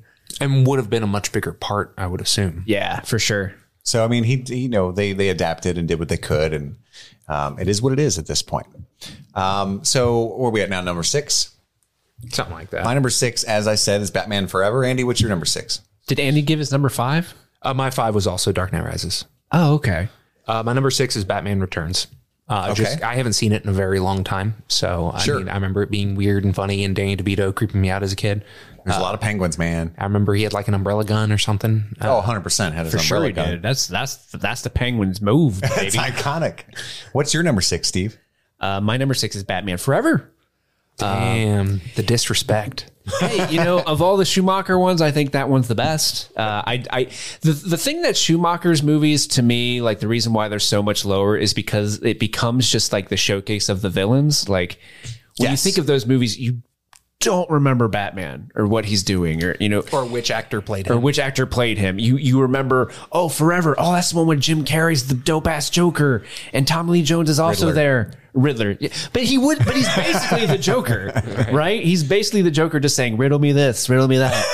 He's the he's the Joker who loves queries. Um, and the, the, the, the other behind the scenes story about that movie that, that bums me out is uh, have you heard this, Andy, where uh, Jim Carrey was like so excited to be working with Tommy Lee Jones? Because I guess he thought Tommy Lee Jones was like an inspir- he's like oh, that's a great actor. I, I'm so excited to be working so Yeah, much and he with him. shit all over him. And Tommy Lee Jones, like he went over to him and said basically that I'm so excited to work with you. I respect you so much. And Tommy Lee Jones is like, you're a clown and I don't respect anything you do. And like was such a just colossal dick to him from the jump. And it bums me out because like Tommy Lee Jones, you ain't really doing that. You're just trying to out carry Jim Carrey in that movie. That's basically what Two Face is. It's just, I'm also crazy. and it's two characters that are just trying to out crazy each other the whole time. But Speaking of big bummers that make you sad, have you guys heard? No, I'm just kidding. the boy in the striped oh no. So I, I was reading on Twitter the other day. It's a very sad story. Charlie Cox. Have you seen this? He went to oh yeah. he went to the Spider-Man No Way Home premiere and he was so excited to see himself and he was like hidden. And he wanted to see what the audience would do when he was confirmed to be in the film when he was finally revealed. Would they scream and shout and clap and glee as they did in my theater? And mine, they were and mine. it was dead silent. Oh, his wife was filming him when it was about to happen to Oh, see his reaction to their reaction, and there was nothing. And he told this story, and I got so mad at that invisible crowd in my mind. And Yeah. he seems like such a sweet man. and I wanted such to, an angel. I wanted to defend him. I'm like tweeting furiously. I screamed. we all scream for ice cream and Charlie Cox Someone on Twitter was like, "You better cheer for Charlie Cox. Yeah. Charlie Cox is a saint." for sure. I can't believe that people didn't. That was the premiere, yes, and nobody reacted to that. there's no reaction. Nuts, yeah. Because my, us- I saw Spider Man No or uh, Homecoming. What is it? No Way No Home. Way Home. Something, I saw something. No Way Home something three home. times in the theater, and all three times got a reaction. Wow. I love that Andy said something something home as a joke in the first episode that I wasn't on, and ever since then, Steve has never known the fucking title, even though Steve was like mock offended that Andy did that. It's a terrible title. it's a terrible. That's why I can't remember it because it's a terrible title structure. Why do you sound like the kid from the Goonies right now? Because that's what this movie that does to me. I can't even do it because it's rude. Okay, uh, what is our number seven? Uh, Here's what's gonna. Okay, I remember at the beginning I said we would all have the same number one and the same number eight. Okay. So your number seven will reveal if I am correct. Andy, what is your seven? This is um, Batman v Superman. I was wrong. I thought we would all rank that dead last. Steve, did you put that in there because it's got better special effects than Batman and Robin? No, I put Batman and Robin as my. Yeah, because fuck Batman v Superman. You know what's fucked up is I actually have Batman and Robin above it, and then I looked at it, and when you asked me just now, I changed my mind. Really? Yeah, I was like, you know what? I it I it kind of has a bad rap, but it's not that bad. It's bad. It's bad. So I Even the watched director's it. cut? I watched it recently, the Ultimate Edition, purely because they everybody said like it's a it's an editing issue. Like check out the director's cut, and I was like, oh really? okay, it's fucking bad, Damn. Okay.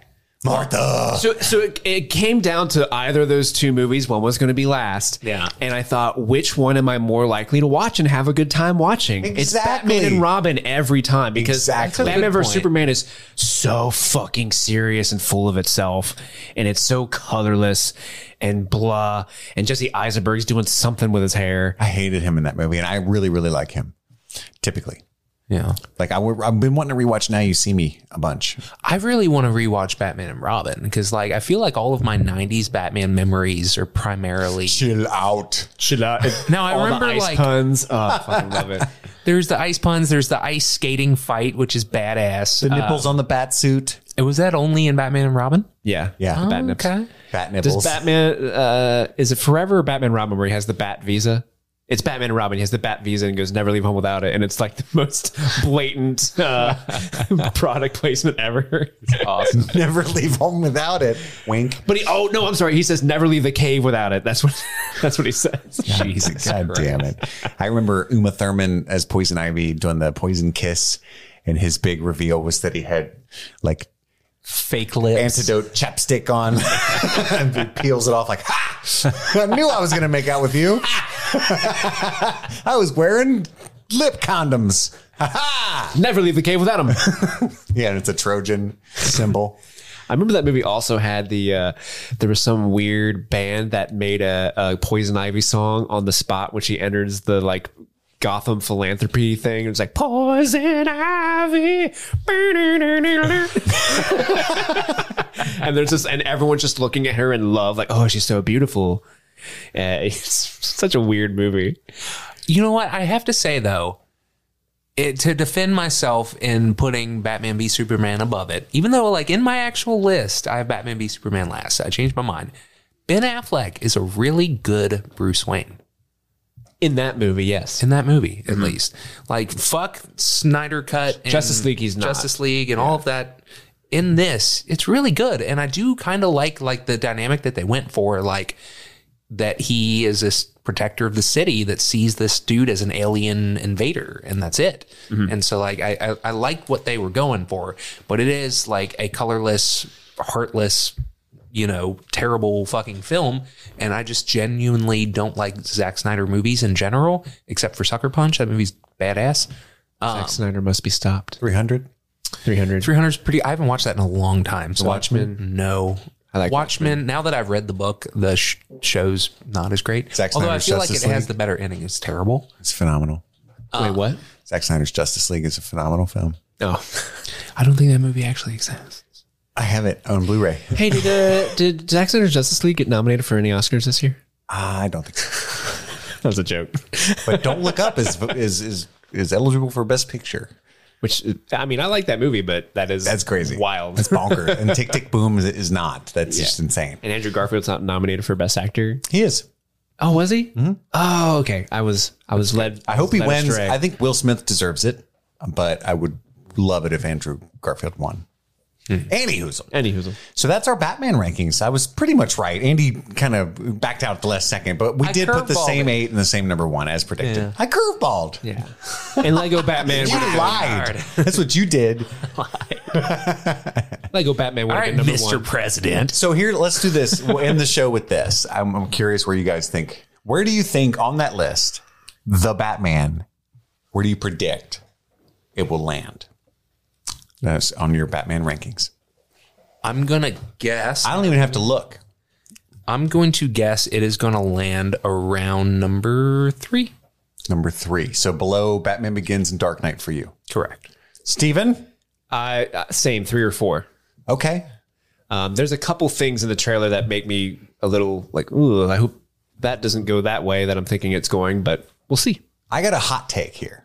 Number one, I think it'll be number one, which is saying a lot. That is saying a shitload. I have complete faith in Matt Reeves. I love for people who don't know, what's Matt Reeves' pedigree? Well, his most he's most famous for his uh, Dawn and War of the Planet of the Apes adaptations. He did two and three of the Planet of the Apes trilogy, The two best, ones. and they are not they're not just the best ones because that makes it sound like for a Planet of the Apes movie, it's fire. But they're great They're movies. phenomenal. They're phenomenal films to the point where I was shooketh, like because I had no expectation that they would be that good. Um, and I, I think his sensibility uh, with this particular story, meaning Batman, is going to be well received and it's going to fit perfectly with his sensibilities. And he, he has said that oh, this is a really sad Batman movie. And of course, all the critics that are so sick of Snyder are like, fucking kill me. But honestly, the, the character of Batman is a tragic, Yeah. dark, sad story. He's an unhappy, unfulfilled hero who's tortured. Uh, and it, it is what it is. If you're a Batman fan, you know that. And it's never going to be as fun as Spider Man. It just ain't going to be. No. Um, or it's not true to the character. And so I'm, I'm okay with that. I think Robert Pattinson is the best cast choice for something like that. Uh, and this is, again, this is a year one Batman. So this is, uh, or year two, let's say. So he doesn't know how to pull his punches yet. He goes too far. He's going to make immoral decisions and choices. He's still coming into his own.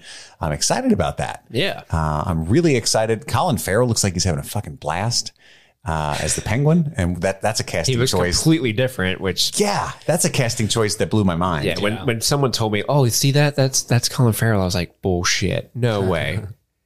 So, with that being said, Did you name drop Paul Dano yet? Because yeah, Paul Dano. I mean, he's a. No, I did not, but that's a huge factor, right? The Riddler, and I think the Riddler's an interesting character. They're doing some weird things, but this looks like Arkham Knight, the movie, to me. The way the color palette and the way the characters act and look, and I am fucking all about that because I love those games. I, I think that is the most, uh, you know, source material accurate picture of these characters that's ever been put into any other medium is the Arkham game series. And I'm really, really excited to see it. Uh, I got my premiere night tickets with Andy and, uh, yeah, I think I'm just, I'm, I'm, I think it'll be number one. That's my, that's my, I hope it move, is, Cotton. man. Right. I mean, we all hope it succeeds, of course. Like nobody's gonna like. Well, that's not true. There are chuds out there that are like, "Fuck that movie. I hope it fails." yeah, there's a lot of Marvel fanboys already. Release the Snyder cut again. again. I want to see it again. It's out. Just buy the Blu-ray. No. no, do it again, Zack Snyder. For whatever reason, we are beholden to this. recut it. um, so yeah, I'm really excited. I think that that wraps up our show, right? Right? take, I suppose. All right, that's all the time we have for this week. My name is Chris, Mr. President. My name's Andy, and I'm Batman. My name is Mr. President. And this was Streaming Things. Streaming.